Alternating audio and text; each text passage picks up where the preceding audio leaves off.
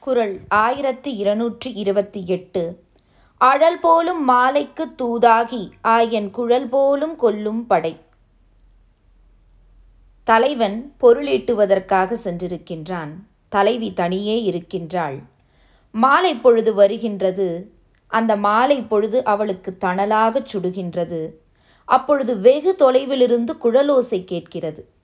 அந்த குழலோசை அவளுக்கு இன்பம் ஊட்டுவதாக இல்லை. இதயத்திற்கு இதமாக இல்லை. மாறாக எப்படி இருக்கின்றதாம்? அவளை கொல்ல வரும் படைக்கருவியின் ஓசை போல இருக்கின்றதாம். மாலை நேரத்தில் குழலோசை வரும் என்ற செய்தியினை நாம் நம்முடைய பழம் இலக்கியங்களாக இருக்கின்ற அகநானூறு கலித்தொகை நற்றினை இவற்றில் படித்திருப்போம். வள்ளுவர் அதனை இன்னும் ஏற்றி கூறுகிறார். அழல் போலும் மாலைக்கு தூதாகி ஆயன் குழல் போலும் கொல்லும் படை என்கிறார். இதற்கு கலைஞர் அவர்கள் உரை எழுதுகிறார்கள் காதலர் பிரிவால் என்னை தணலாகச் சுடுகின்ற மாலை பொழுதை அறிவிக்கும். தூதாக வருவது போல வரும் ஆயனின் புல்லாங்குழல் ஓசை. என்னை கொல்லும் படைக்கருவியின் ஓசை போலல்லவா காதில் ஒலிக்கிறது?